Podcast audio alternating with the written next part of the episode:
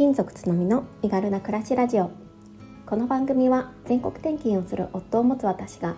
家族と共に身軽に快適に暮らすための工夫思考や学びを毎日共有するチャンネルです。2歳4歳の子育てワーママライフ読んだ本のことなど34歳のありのままをお伝えします。おはようございます。こんにちは。こんばんは。つのみです。3月15日水曜日です。皆様いかがお過ごしでしょうか？今日今日もですね少しお仕事についてのお話をしたいなと思っています、えー、朝ですね Voicy を聞いてまして Voicy のですね、え精神科医のカグシュンさんのお話を聞いていてそこで副業のお話をされていたんですよね。でその内容が、まあ、すごくあの深く共感できるとともに、えー、私自身、えー、前々回の放送で、えー、確か副業についてお話しさせていただいたと思うんですけれども、まあ、そこの話に少しだけリンクする内容でしたのでちょっとですねアウトプットさせてもらいたいなと思います。で、えーと、かぐしゅんさんの話とっても分かりやすくってあの本当に勉強になる内容でしたので是非本編聞いてもらいたいなと思っているんですけれども、えーと、このなこの話の中で、えーとですね、かぐしゅんさんが、うんと、藤原和弘さん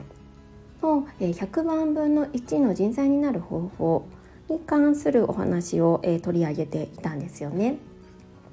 藤原和弘さんのこの100分の1の方法あ2の存在になる方法のあの本とかですね結構いろいろなものが出ているのでこちらもうすでに読んだ方いらっしゃる方も多いと思うんですけれどもこの考え方知っていらっしゃいますでしょうか？えっと、3つの珍しいキャリアを掛け合わせて、えっと、100万分の1の存在になりましょう。っていうような考え方なんですよね。まあ、これからま人生100年時代って呼ばれている中で私たちも長くあのいろ長くですねなるべく長く、えー、働いていきたいって、まあ、誰もが思っていると思うんですけれどももしまあ、働くのであればやっぱりこう楽しくそして、えー、自分自身がやりがいを持ってやりたいあの生きていきたいっていうふうには思うと思うんですよね。その、まあ、働き方の一つの、うん、ヒントになる考え方なのかなっていうふうに思ってます。まあ、これこの考え方ちょっと、えー、解説しますと一応あの藤原さんのですねこのお話の中ではですね大きな三角形を作るようなイメージでキャリアを考えましょうっていうふうに言っています。20代30代40代とちょっと,、えーと人生のその年代別でこういろいろ考え方を提唱されておりまして20代から30代まではまず一つ何か、うん、自分が熱中できる主軸になる、えー、キャリアをまず築いていくとでその中で、えー、100人のうちの1人になれるような存在になるように努力するっていうふうに言ってるんですね。で、まあ、誰でも、えー、1万時間頑張れば100人のうちの1人になれるっていうふうにこの藤原さんは考えているそうで、えー、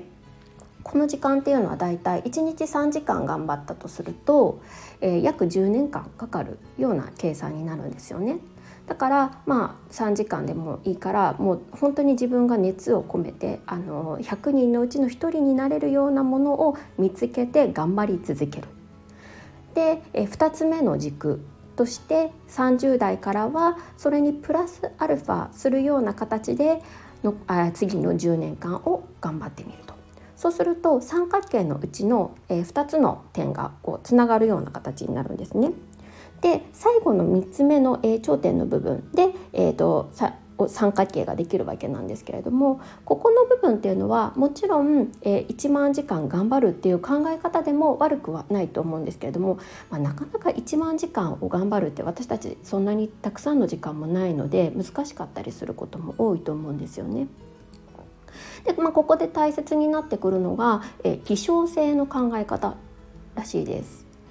えー、珍しいことをちょっとやってみようっていうことなんですよね。そうすると、まあ、1万時間頑張らなくても100人のうちの1人になれるんじゃないかっていうような考え方みたいです。で、えーと、この、3つですねを掛け合わせて、えー、20年から20代から30代までで頑張ってきたこと主軸を一つとそれに重ねるように、え、30代から40代のうちに頑張ることを一つ。それから珍しい何かを一つ持つことで、えー、本当に100万人のうちのあごめんなさい。いやいいのか。100万人のうちの1人っていう珍しい存在になれますよっていうお話みたいなんですよね。うん、でなんかこう考えた時に、えー、前々回の私の放送で、えーと、副業するんだったらやっぱりあの本業っていうのはおろそかにしない方がいいんじゃないかみたいな話をしたと思うんですね。でこれがまさに、えーと、最初のね、えーと、軸の一つをなくしちゃうことになっちゃうのでやっぱりあのもし力を入れている本業があるのであればそこっていうのをやっておかないと何者にもなれなくなっちゃうこの3つの軸を持つどころか1つの軸を持たずにキャリアが終わっちゃうっていうこことになりかねないので何でもいいと思うんですけれども、えーと、やっぱり軸は持っていた方がいいよねっていうお話をしたと思います。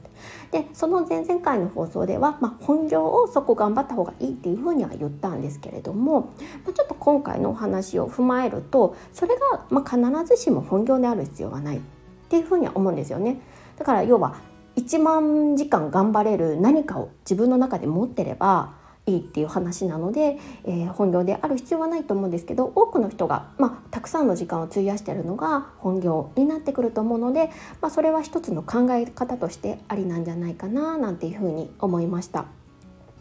まあ、少なくとも私の場合はおそらく1つ目の軸っていうのは今実際私が本業としてやしてやっている IT 企業を、まあ、自分のあの会社っていうのをちゃんと大きくしていくことっていうのが主軸になっていくかなっていうふうに思ってます。うん、で2つ目の軸ちょっと私ごとになっちゃってあの恐縮なんですけども、まあ、例として例えさせてもらいますね。私は、うんと、どういう軸でやっていきたいかなって、まあ、ちょっとこのかぐしゅんさんのお話を聞いてねちょっとあの思い返したんですけれども、うん、そうですね2つ目の軸はうんちょっとまだわからないんですけれども私持ってるものもそんなに多くないのですっごい困ってしまうんですがでも一つこの音声配信っていうのはまあもしかしたらなり得るんじゃないかななんていうふうに思いました。ね、今この放送を聞いてくださってる多くの方は結構あのご自身でも配信されてる方も多いと思うのでちょっとこの部分もしかしたら参考になるのかもしれないんですけれども今まだこの音声配信市場ってそんなに、えー、多くの方がやっていない分野になってくると思うのでインスタとかあのツイッターとかに比べてなのでまだまだいわゆるブルーオーシャンなのかなっていうふうに思ってます。うん、なのでそして私自身この音声配信すごく楽しく自分自身やらやらせてもらっていてやるのが全然苦ではないんですよね。まあちょっとあのー、リスナーさんにとって聞きやすいかどうかはまあ置いておいて、まあ、自分自身は結構楽しくやらせてもらえてるので、まあ、これはもしかしたら2つ目の軸になり得るんじゃないかなんて私は思っていたりします。うん、で最後の3つ目の軸これはですねまだちょっと私うんもやもやと考えている途中なんですよね。でもやっぱりあの、まあ、フランスの留学をしたこともあったりとか今現在もあの英語使って仕事していたりとか、うんとじうんと、英会話も勉強中っていうこともあるので、まあ、ちょっと海外系に関わるような何かっていうのが持てたらちょっと面白いのかな自分自身もねそっちの方方面にも興味があるので面白いのかななんていうふうにも思っていたりします。うんこういうふうにまだあの3つの軸これとこれとこれってあの定まってる方ってあんまり多くないと思うんですよね。だから走りながら考えるじゃないんじゃないですけど、まあ、そんな感じで、まあ、やりながら本業をやりながら副業をやりながら、うん、何か趣味をやりながら考えていくっていう方法でもいいんじゃないかなっていうふうに思ってます。こんな風に頭の片隅にこの3つの軸何になるかなってこう考えながら生きていくとやっぱり10年後の自分ってきっと変わっているんじゃないかなっていう風に思うんですよね。うん、私はどうなるかちょっとわからないんですが例えばね私の夫とか そう身近な人の例とかでちょっと客観視できて分かりやすかったりするんですよ。例えば私の夫とかだと,、えーと、今ね普通にあの証券会社の営業で、えーと、会社員やってるんですけれども本人ねあの出会った当時からもう絶対社長になるって言ってるんですよ。すごくないですか？なんかあの今時珍しいですよね。本当にさらあの本当にサラのサラリーマンで全然あの新入社員の時から入っているので何のコネとかもないんですよ。なんですけどもう社長になりたいみたいな感じで頑張ってる人なんですよね。いやそれってまあもうもはやすでに結構珍しい存在になると思うのでもうそれぜひ頑張ってほしいなって思っててでプラス彼の場合だとそれもあってあとはちょっと音声配信も彼もやってるのでやってるとでも3つ目彼何するのかなってちょっとこう客観視しながら考えてるんですけれどもなんか結構ねあのラーメンとか大好きなんですよ。でそれで自分でこう研究とか自分で作ったりとかもしてるので もうなんか、ね、例えばじゃ彼が本当に社長になったとして社長やってて音声配信しててでラーメンも作れるってなったらまあまあ珍しい存在になりますよね。うん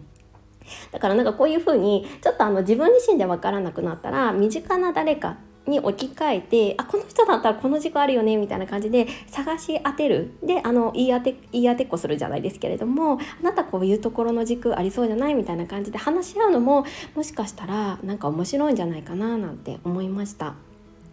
そう今日はですねかぐしゅんさんのお話を聞いてこの3つの珍しいキャリアの掛け合わせが本当に珍しい自分自身を作るんじゃないかっていうお話をさせていただいたのでどなたかの参考になったら嬉しいなと思います。はい、えー、ちょっとね今日長くなっちゃったのでコメント返しは次回させていただきたいなと思います。本日も素敵な一日をお過ごしください。それではまた明日。